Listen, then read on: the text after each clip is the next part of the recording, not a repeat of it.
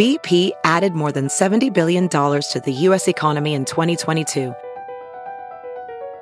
Investments like acquiring America's largest biogas producer, Archaea Energy, and starting up new infrastructure in the Gulf of Mexico. It's and, not or. See what doing both means for energy nationwide at bp.com slash investing in America.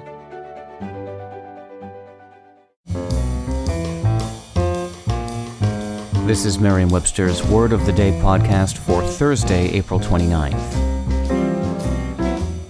Brought to you by the new Merriam-Webster's Advanced Learners English Dictionary, designed for students and teachers of English as a second language.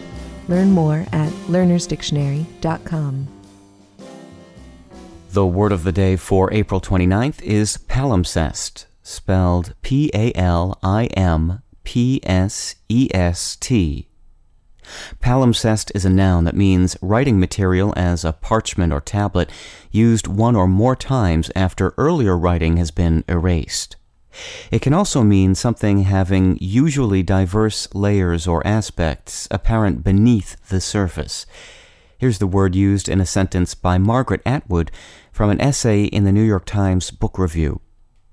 Canada, like any country, is a palimpsest, an overlay of classes and generations. In olden days, writing surfaces were so rare that they were often used more than once. Palimpsest originally described an early form of recycling in which an old document was erased to make room for a new one when parchment ran short. Fortunately for modern scholars, the erasing process wasn't completely effective, so the original could often be distinguished under the newer writing. De Re Publica by Roman statesman and orator Cicero is one of many documents thus recovered from a palimpsest. Nowadays, the word palimpsest can refer not only to such a document, but to anything that has multiple layers. With your word of the day, I'm Peter Sokolowski. Thanks for listening.